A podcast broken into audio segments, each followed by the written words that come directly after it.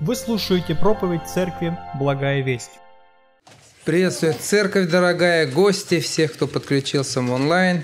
Рад вас видеть в этот день прекрасный, летний, благословенный, как мы уже слыхали от брата Анатолия нашего. Слава Богу, что можем собираться, что есть возможность такая, здоровье. Сегодня мы продолжаем по нашему плану изучать послание к филиппийцам, заканчиваем третью главу.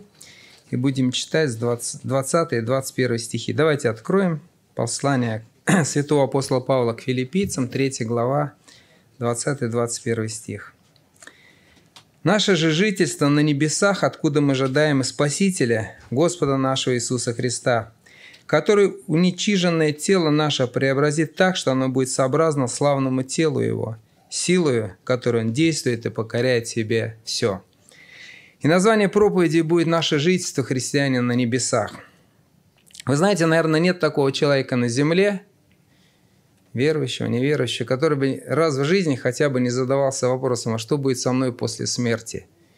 И как-то не размышлял. Вы знаете, разные есть представления. Я даже как-то разговаривал с одним новообращенным христианином, правда, в возрасте. И он мне сказал, интересно, он говорит, ты знаешь что, я не хочу жить вечно. Я как вот подумаю, что вот мне вот в вечности, а что я там буду делать? А вот если там э, опять так же, как и на земле, придется проходить испытания, вот это вот вечно, да, и никогда не кончится, то мне не нужна такая вечность, да? И я думаю, знаете, э, мы должны с вами размышлять, мы должны... Вот почему апостол Павел, э, написав письмо к, э, к церкви Филиппу, когда вот он вроде учит церковь, наставляет, и тут вот... Вот эти двадцать-двадцать первый стих, он как бы, знаете, говорит, слушайте, наша жизнь-то на небесах. Потому что мы нуждаемся вот в этом ободрении, чтобы мы знали, куда мы идем и что нас ждет. Ради чего, как мы слышали, может быть, приходится нам и под дождями мокнуть, и градом быть побиваемым, проходить через какие-то страдания. Надежда, то, что ждет впереди, оно всегда дает силы, вселяет, ободряет. Я читал как-то, много таких было свидетельств, но вот свидетельство одного...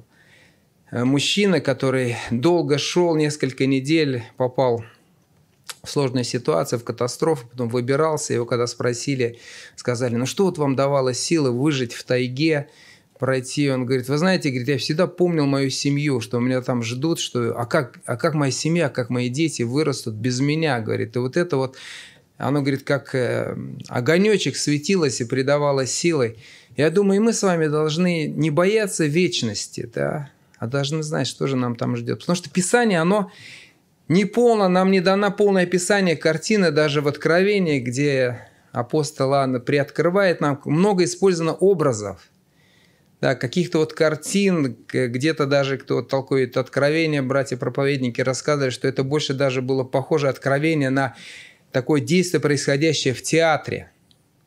И, наверное, знаете, одна из причин, вот мы сейчас...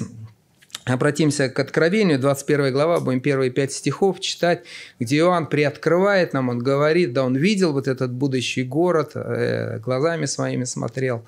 Вот. И что интересно, он даже как-то вот делает ударение не то, что там он увидел даже, да, начинает там то, что чего и не будет. Может быть, знаете, наверное, нам проще объяснить какие-то вещи. Мы же все равно, объясняя что-то, мы же пытаемся объяснить, используя аллегории. Если у человека нет опыта какого-то, вы в принципе словами его ничего не объясните.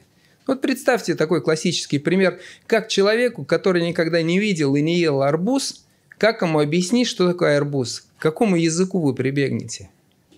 Вы начнете выяснять и говорить, слушай, ты киви когда-нибудь ел? Он скажет, да, я там с островов киви ел. О, арбуз, вот у него мякоть похожая на киви, только красная. Красный цвет знаешь? Да, знаю, да? А какой он, сладкий или горький? Вы начнете выяснять, что ты сладкое ел. Сахар знаешь? Знаю. Во, вот а вкус примерно вот такой, ты будешь есть как... Вот. И то же самое с нашей жизнью. Вы знаете, я вот иногда, когда читаешь Священное Писание, и Бог, он вдруг пророком что-то показывает, а потом говорит, а это не пиши.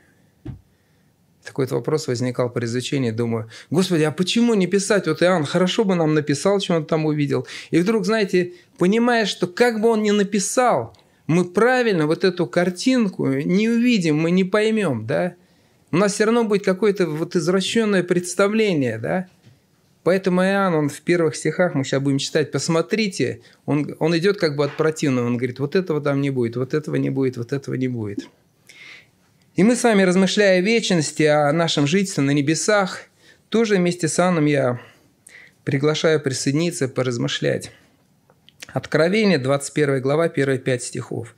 «И я, — пишет Иоанн, — увидел новое небо и новую землю. Ведь первое небо и первая земля ушли навсегда, и моря больше нет. Я увидел святой город, Новый Иерусалим. Он спускался с неба от Бога, убранный, как невеста, поджидающая мужа. Я услышал громкий голос, говорящий с престола: «Вот жилище Бога. Он будет жить вместе с людьми, они будут его народом, и сам Бог будет с ними, будет им Богом. И он отрет с их глаз каждую слезинку. Смерти больше не будет. И не будет больше ни скорби, ни вопля, ни боли, потому что все прежнее ушло навсегда. Сидящий на престоле сказал: «Смотри, я творю все новое». И вы знаете, первая такая, может быть, радостная весть, Иоанн говорит, там не будет смерти. Смерть является неотъемлемым атрибутом, братья и сестры, нашей земной жизни. С самого рождения она преследует человека. И вы знаете, вот если в двадцать лет можно как-то вот от смерти по возрасту отмахнуться, потому что когда мне было двадцать лет, то возраст шестьдесят лет, он воспринимался, это будет так нескоро, что это не наступит никогда. И поэтому вопрос, что я когда-то там состарюсь и умру, он меня особо слишком не волновал. Да, ну, это вот когда она придет, вот это вот, никогда. Тогда мы и будем об этом вопросе размышлять. А сейчас чего мне ее бояться? Но есть другая смерть. Есть смерть, которая неожиданная, для которой не существует возраста, времени. Она всегда приходит тогда, когда человек ее не ждет.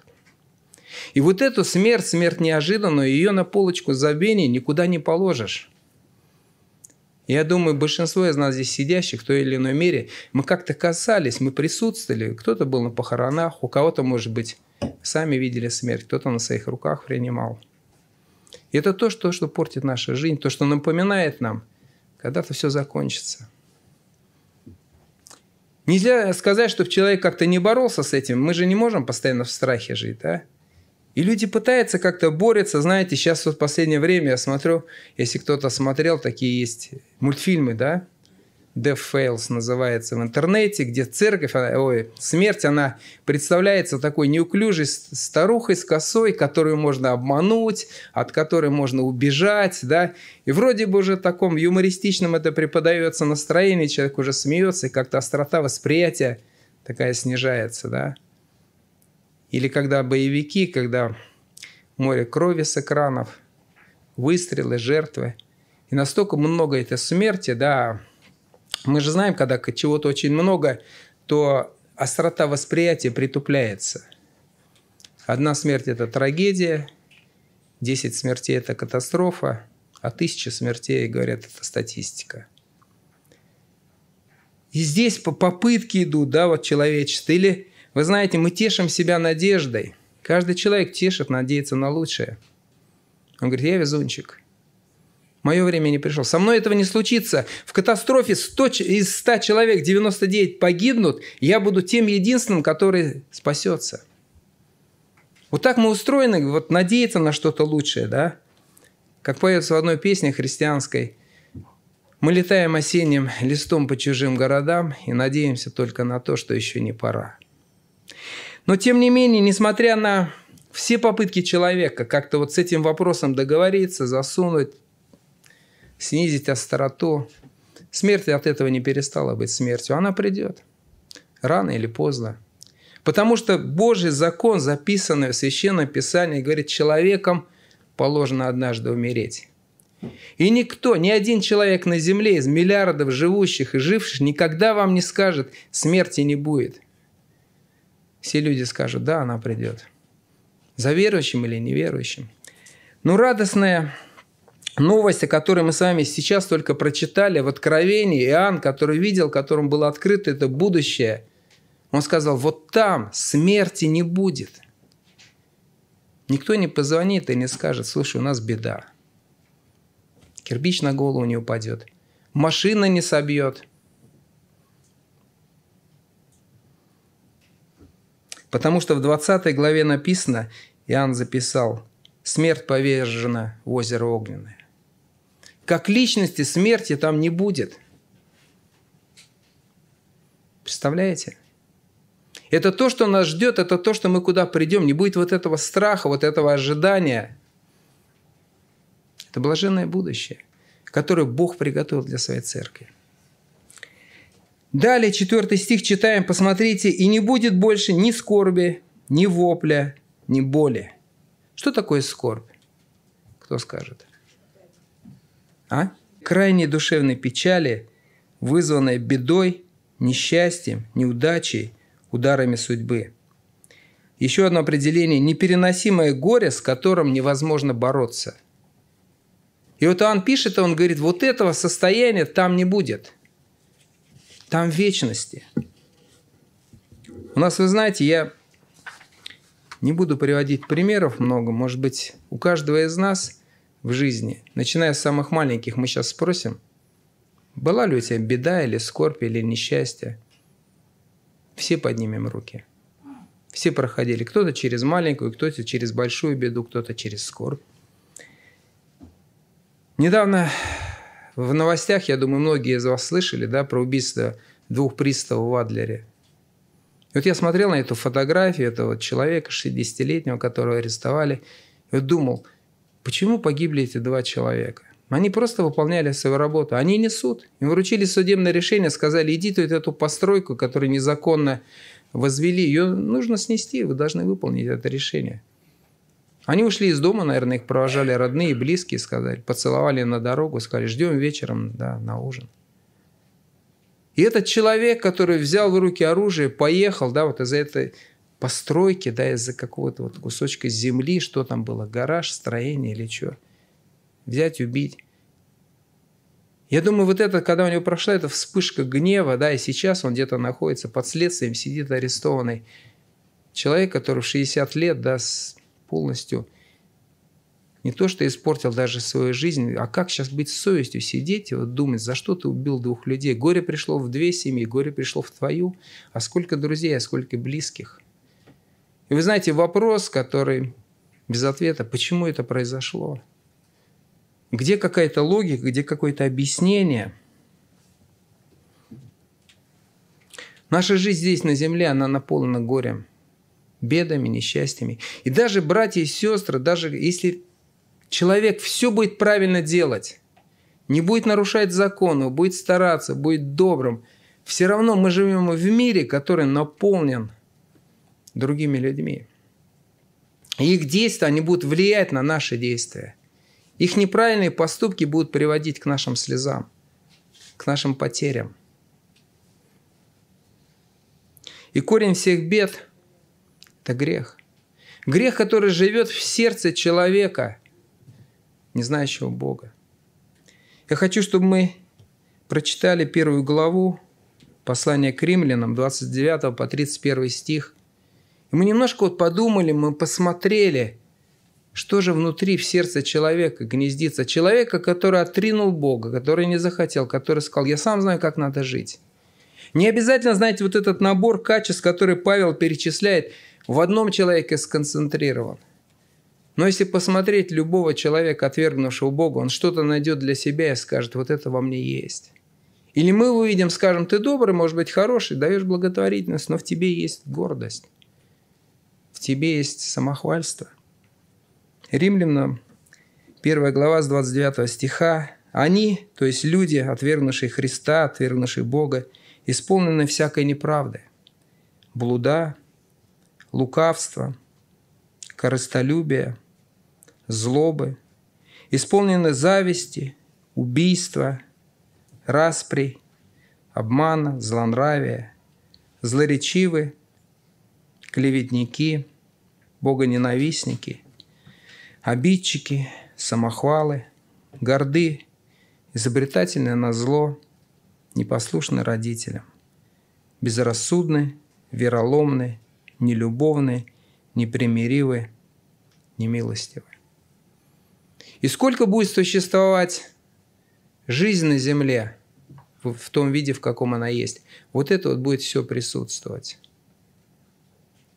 И Бог, допускает, что люди будут жить вот с этими качествами, будут существовать до того момента, когда наступит день оный, в который Бог совершит свой суд.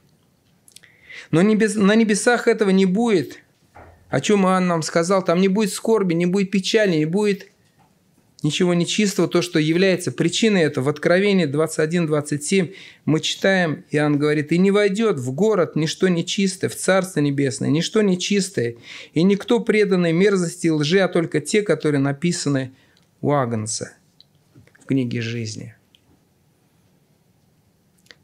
Это то общество, где никто не толкнет вас, не обругает, не поступит несправедливо, потому что там просто не будет причин для этого. Прекрасное небесное царство. Черты его, которые вырисовываются, которые мы с вами сейчас читаем. Следующее изменение, которое будет в вечности. Давайте вернемся к посланию к филиппийцам, прочитаем двадцать первый стих, где Павел говорит: «Христос, уничиженное тело наше, преобразит так, что оно будет сообразно славному телу его».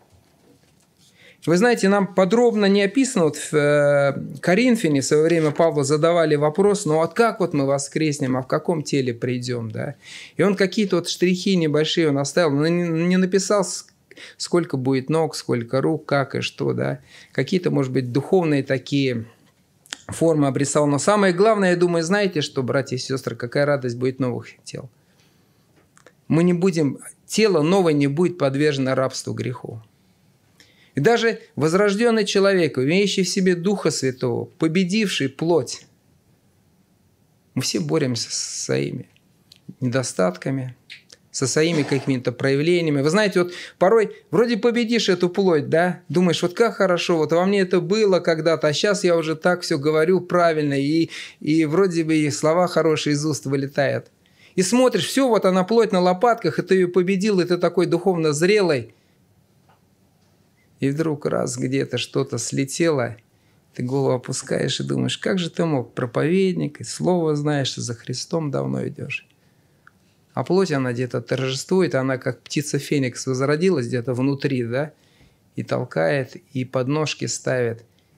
Вот. И думаешь, Господи, помилуй, Господи, помоги. Не знаю, только я прохожу, наверное, через эти испытания. Я думаю, и вы все, братья и сестры, такое дерзновение есть сказать, что многие из нас, не все, может быть, но многие мы проходим через это, скорбим, расстраиваемся, спотыкаемся духовно, опять встаем. Павел пишет в Римлянам в седьмой главе четырнадцатый-пятнадцатый стих. «Я человек из плоти, проданный в рабство греху». Вот он как описывает состояние своей плоти, да. «Я сам понять не могу своих поступков. Чего хочу, того не делаю, а то, что мне ненавистно, делаю». И это последствия вот того решения, которое принял первый человек в Эдемском саду, когда он решил не слушаться Бога. Когда грех вошел, и с грехом вошла смерть. В пятой главе послания Римлянам: «Как одним человеком грех вошел в мир, и грехом смерть, так и смерть перешла во всех человеков, потому что в нем, в Адаме, все согрешили». И мы все рождаемся от наших плотских родителей и наследуем вот этот вот ген греха, вот эти греховные желания, которые где-то внутри у нас сидят. И самое печальное, братья и сестры, я скажу, что с какими-то из них мы будем сражаться до самых последних вот минут нашей земной жизни, побеждая их, проигрывая, опять побеждая. Это путь освящения, это путь внутренней борьбы. Но то, что, но то тело, в котором мы воскреснем, а Павел описывает в первом Коринфянам пятнадцатой главе новые тела, немного такой набросок, когда он делает, он говорит: «Так и при воскресении мертвых», сорок второго стиха, первое Коринфянам пятнадцать сорок два. «Так и при воскресении мертвых сеется в тлении, восстает в нетлении, сеется в уничижении, восстает в славе, сеется в немощи, восстает в силе, сеется тело духов... душевное, восстает тело духовное. Есть тело душевное, есть тело и духовное». И вот в этом новом теле, в теле духовном, в котором будем в вечности, посмотрите, там не будет тления, там не будет старости. Я не знаю, наверное, кто помоложе, братья и сестры, вас пока это не особо волнует, у вас все хорошо, нормально, вы можете поиграть мускулами, да, пройтись, посмотреть в зеркало, сказать «хорош». Вот. А я вот иногда смотрю на свои ранние фотографии, вспоминаю, как занимался когда-то волейболом, и мне немножечко хочется, знаете, вот вернуть прежнюю прыткость и сил, форму, да. И немножечко вот, наверное, знаете, мое наслаждение на небесах будет в первое утро, не надо будет делать зарядку. Вот. Это то, что, знаете, просыпаешься первое, когда вспоминаешь, что надо делать зарядку, если ее не сделают, там заболит и там потянет. Вот, и делаешь, скрипишь, вот, проходишь через это дело. А там не надо будет ее делать, да. Вот там то тело, которое не будет стареть. Ни морщинки не будут появляться, ни мышечная масса куда-то убывать, ни там не заболела. И врачи не скажут, никто, разведя руками: ну, что вы хотите, молодой человек, возраст уже, да. А вы очки носить не хотите, да. И очков тоже не будет, да, можно будет смотреть все. И это нас ждет, представляете? Павел сказал, не будет тления, не будет вот этого, да, что пришло, состарилось, умерло, отвалилось, заболело. И это радостно. Это то, что мы наследуем, да. Посмотрите, в славе, в силе придет это тело новое. И я думаю, вы знаете, мы наконец-то займем вот то место в мироздании, которое Бог изначально предусмотрел для человека. Когда Он создал первый мир, когда Он поставил человека во главе планеты, дал ему власть и сказал: владычествуйте над землей, над птицами, над рыбами, я вам даю эту власть. Посмотрел Бог и сказал: хорошо весьма. Человек потерял это место. Потерял, поверив дьяволу, да, пойдя на поводу этого обмана, этого лукавства. Да. И мы теперь находимся в этом состоянии, о котором мы только что говорили. Боремся с самим собой. Бросает нас, стареем. Вот. Но там этого не будет. Там, наконец-то, мы вернемся и займем то место, которое для нас Бог предусмотрел, и будет хорошо весьма. Но самая большая радость, братья и сестры, на небесах нас ждет Христос.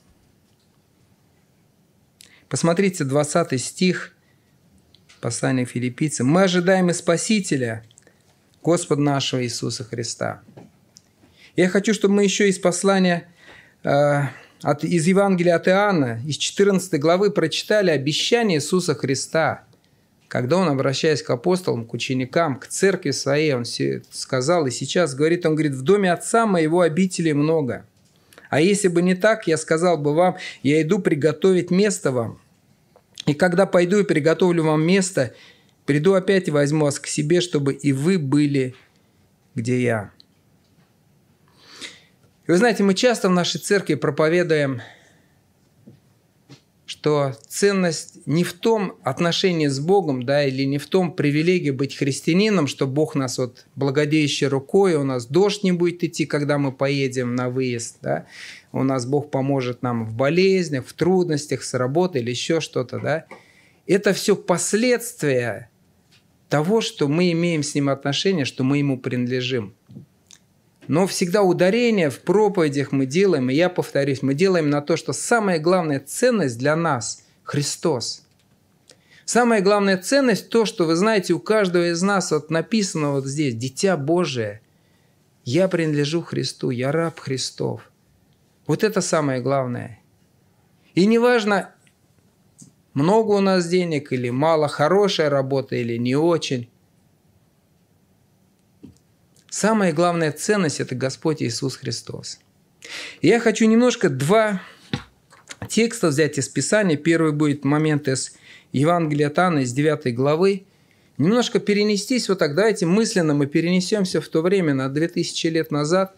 Встанем вот рядом с апостолами, с нашими братьями, да, чтобы побыть немножко, посмотреть вот на то, что происходило, да, и почувствовать величие Христа.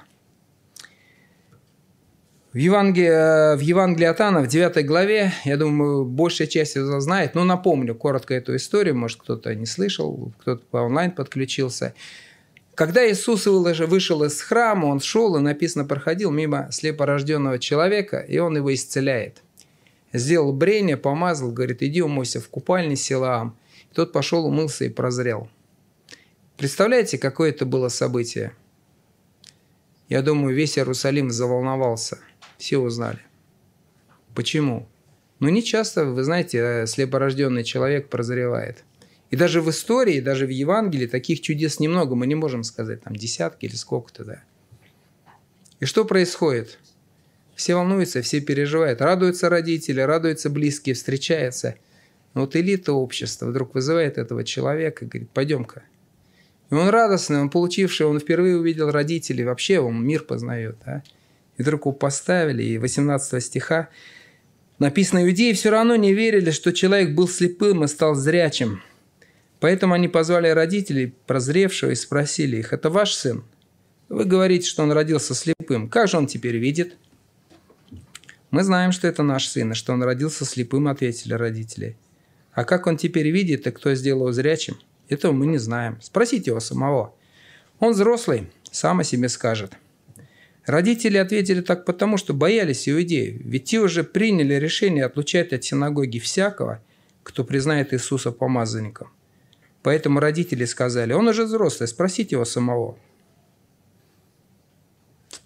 Вы знаете, я когда вот читаю вот эту историю, мне больше всего обидно и больно вот за родителей, за этого парня, которого исцелили.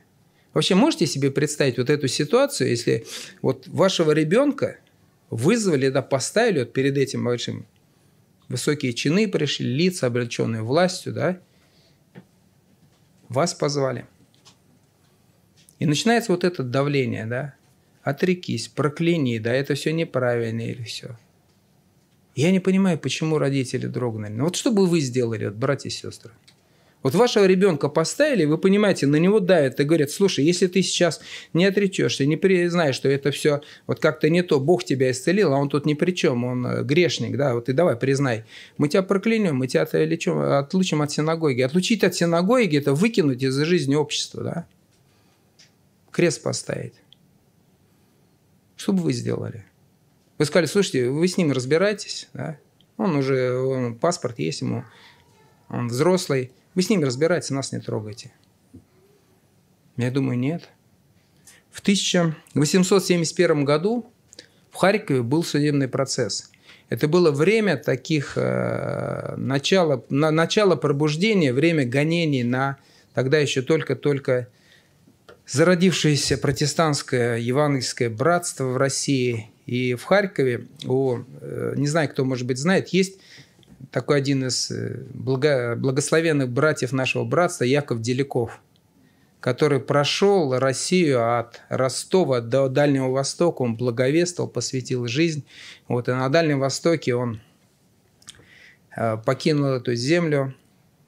У него была жена, вдова Житкова, и у нее был сын. Вот, и он, когда...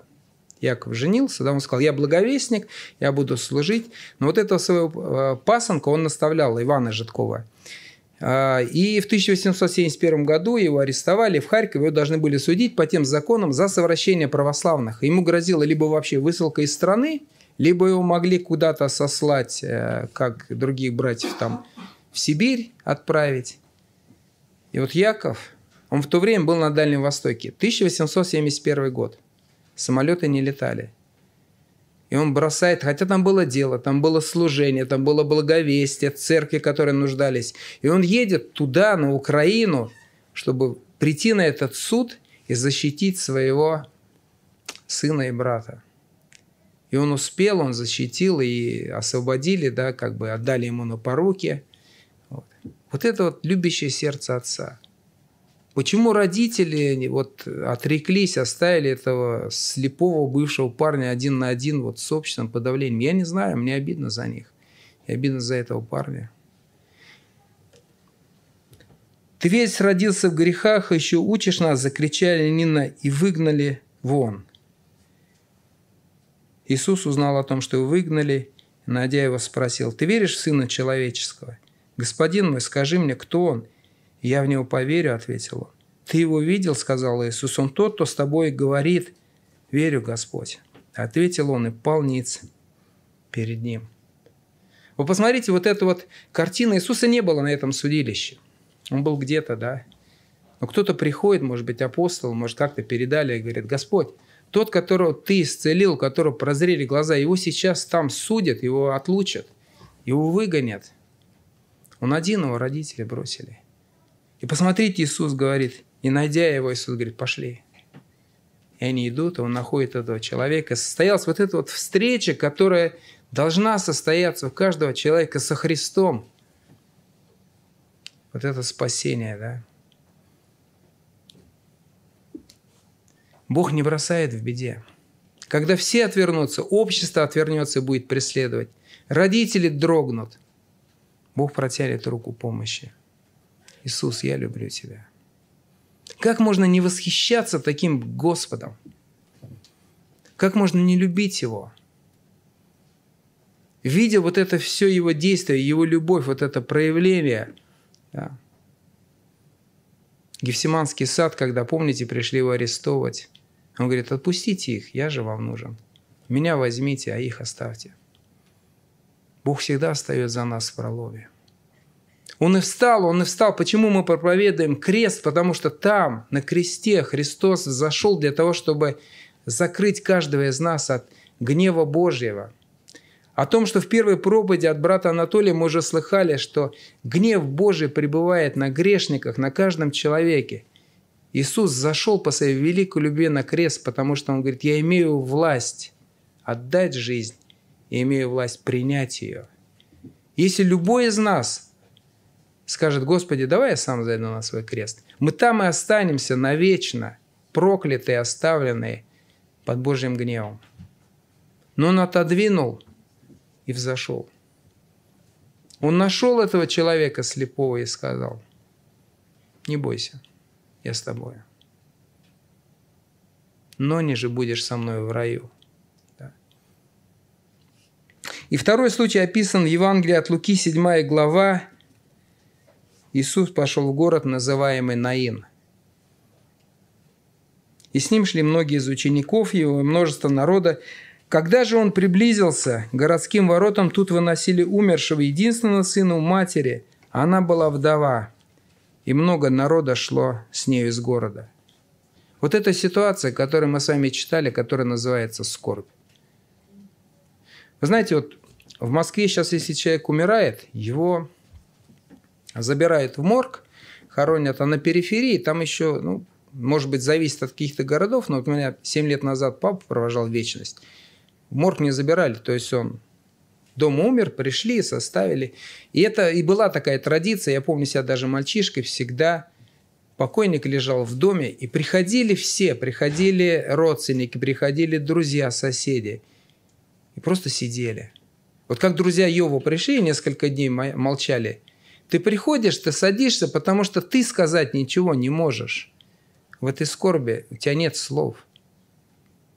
И никто ничего сказать не может. Остается только сидеть, вздыхать, молчать и плакать. Нет силы, нет никакой возможности. Мы ничего не можем сделать. тринадцатый стих. «Увидев ее, Господь сжалился над нею и сказал ей, не плачь. И, подойдя, прикоснулся к одру, несшие остановились, и он сказал, юноша, тебе, говорю, встань. Мертвый, поднявшись, сел и стал говорить, и отдал его Иисус матери его. Вы знаете, в безвыходной ситуации, когда мы ничего не можем не сделать, и даже сказать мы ничего не можем, у Бога всегда есть великая любовь, и всегда есть выход из ситуации. Он разрешит любое горе, он развяжет любой клубок проблем. Как не восхищаться таким Богом, братья и сестры? Хочется быть рядом с Ним, хочется склониться у Его ног, сказать «Господь». И я понимаю, апостол, вы знаете, я думаю, даже вот в вечности, если нас там не ждут райские кущи, поля и хороший климат, да, придется ходить по пыльным дорогам, как когда-то в Иерусалиме. Я готов ходить, есть вот эту вот пшеницу руками, да, голодать вместе с ним, ждать у колодца, когда Самарянка нам воды подаст. Но только бы Иисус был рядом, быть с этой великой личностью, с этим любящим Богом, достойным восхищения. Господь, я Тебя люблю. И И вы знаете, там, в вечности, Павел говорит, мы не будем больше смотреть гадательно, как бы сквозь тусклое стекло, но мы лицом к лицу увидим того, кому сейчас молимся, кого чувствуем Духом Святым, кто присутствует с нами Духом Святым, но там мы его увидим. Евангелист Иоанн, начиная свое первое послание, вы помните, с чего он начинает? Он говорит, мы видели, что осязали руки наши, что мы слышали, да, Его. Вот эта вот радость наша была от того, что Он с нами, Он Христос. Какая разница, где мы спим, да? Может быть, мы не едим, да, мы страдаем, но Он рядом, и мы с Ним, и мы будем с Ним быть. Это великая личность, достойная восхищения. И вы знаете, когда Бог говорит, возлюби Господа Бога твоего всем сердцем твоим, всей душою твоей, если мы будем смотреть на Иисуса, если мы будем вспоминать, вот так вот мысленно к Нему приходить, нам не надо прикладывать усилий, братья и сестры, для того, чтобы любить Его. Это будет естественно состояние и здесь нашего сердца, и там, в небесах. И я хотел, заканчивая проповедь, сказать каждому из нас, кто уже принял Христа своим Спасителем, как вот тот слепорожденный пришел, поклонился Ему, родился свыше. Берегите, храните. Потому что раньше в девятнадцатом стихе послание к филиппийцам немножко апостол он затрагивает, он говорит, о ком я раньше вам говорил, а теперь я плачу о них. Они живут земной жизнью. Они когда-то были с нами, да, они видели, они чувствовали, они могли прийти, прильнуть ко Христу, но почему-то выбрали другую жизнь. Это должно звучать таким предупреждением для каждого из нас. Дорожить Христом, бегать за Ним, искать Его, восхищаться, хранить Его любовь в своих сердцах. Тем, которые Его еще не приняли, может быть, здесь, в зале, рядышком, вы можете подойти сейчас помолиться, можете после собрания подойти к служителям, помолиться, сказать, «Господь, я хочу, чтобы Ты вошел в мое сердце». Я хочу там в вечности жить вот этой жизнью с тобою. Может быть, тот онлайн смотрит, и вас Дух побуждает Святой. Закройте в комнату, зайдите, встаньте на колени, скажите, «Господь Иисус, я Тебя люблю. Войди в мое сердце». У меня как-то разговор был с одним человеком. Он сказал, ну ты вот так вот рассказываешь, так надеешься, уповаешь на вечность, на... а вдруг... Вот ты придешь туда, окажется все не так. Я ему говорю, вы знаете, я говорю, тот, который здесь меня еще ни разу не обманул и не разочаровал, уж точно он и вчера, и сегодня, и вовеки тот же. И в вечности он меня не разочарует. Может быть, я не знаю всех тонкостей, всех деталей этой будущей жизни, да, что и как, но я просто доверяюсь ему. Я знаю, что у Бога всегда лучшее следует за хорошим. Аминь. Помолимся.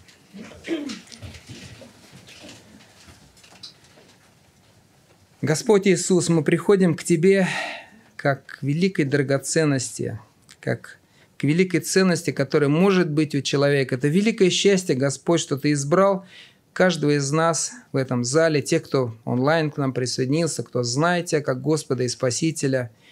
Ты подарил нам вот эту великую милость, Господь, Ты открыл наши духовные глаза, и мы прозрели. Мы увидели, Господь, свет Твой, и мы возрадовались. Мы радуемся тому, и, Господь, что когда-то кончится наша земная жизнь. Каждому из нас Ты отмерил свое время здесь на земле. И мы не боимся, Господь, смерти, которая придет, чтобы, взяв за руку, перенести нас в чудный Твой свет, Твое небесное царство, наше жительство на небесах. И мы туда придем, Господь, чтобы увидеть Тебя, самую главную драгоценность. Мы знаем, Ты говоришь, что там не будет смерти, там не будет болезней, скорбей, там не будет греха. Тела наши будут другие, Господь. И это, конечно, радует. Но самая большая радость, что мы будем иметь Тебя. Собеседника, с которым никогда не наскучит. Любящего великого царя. Ты непознаваемый, Ты всемогущий. И мы всю вечность, всю жизнь будем с Тобой, Господь, чтобы делать то, для чего Ты нас предусмотрел. Радоваться, Господь, вместе с Тобою. Восклицать песни хвалы вместе с ангелами, Господь, и быть частью Твоего вот этого прекрасного творения, которое хорошо весьма. Благослови, благослови, Господь, храни в сердцах наших вот это вот ощущение, эту любовь к Тебе, Господь, трепетно заботиться, противостоять греху, противостоять нашей плоти, побеждать ее силою Твоею, Господь, не нашими усилиями. Благослови. И пусть те, которые еще не знают Тебя, мы молимся за них и просим, чтобы Ты продолжал трудиться с ними, чтобы Ты коснулся их сердец, чтобы Ты звал их в чудный Твой свет, чтобы, когда придет время, Господь, они отдали себе Тебе свои сердца, Господь, и впустили Дух Святой в себя, и стали новым творением во славу Твою. Молимся и прославляем Тебя, наш Бог великий, Отец, Сын и Дух Святой. Аминь. Местная религиозная организация «Церковь Евангельских христиан Баптистов. Благая весть» зарегистрирована двадцать четвёртого июня тысяча девятьсот девяносто девятого года. о гэ эр эн сто три семьсот семьдесят три девятьсот семьдесят четыре тридцать ноль семь.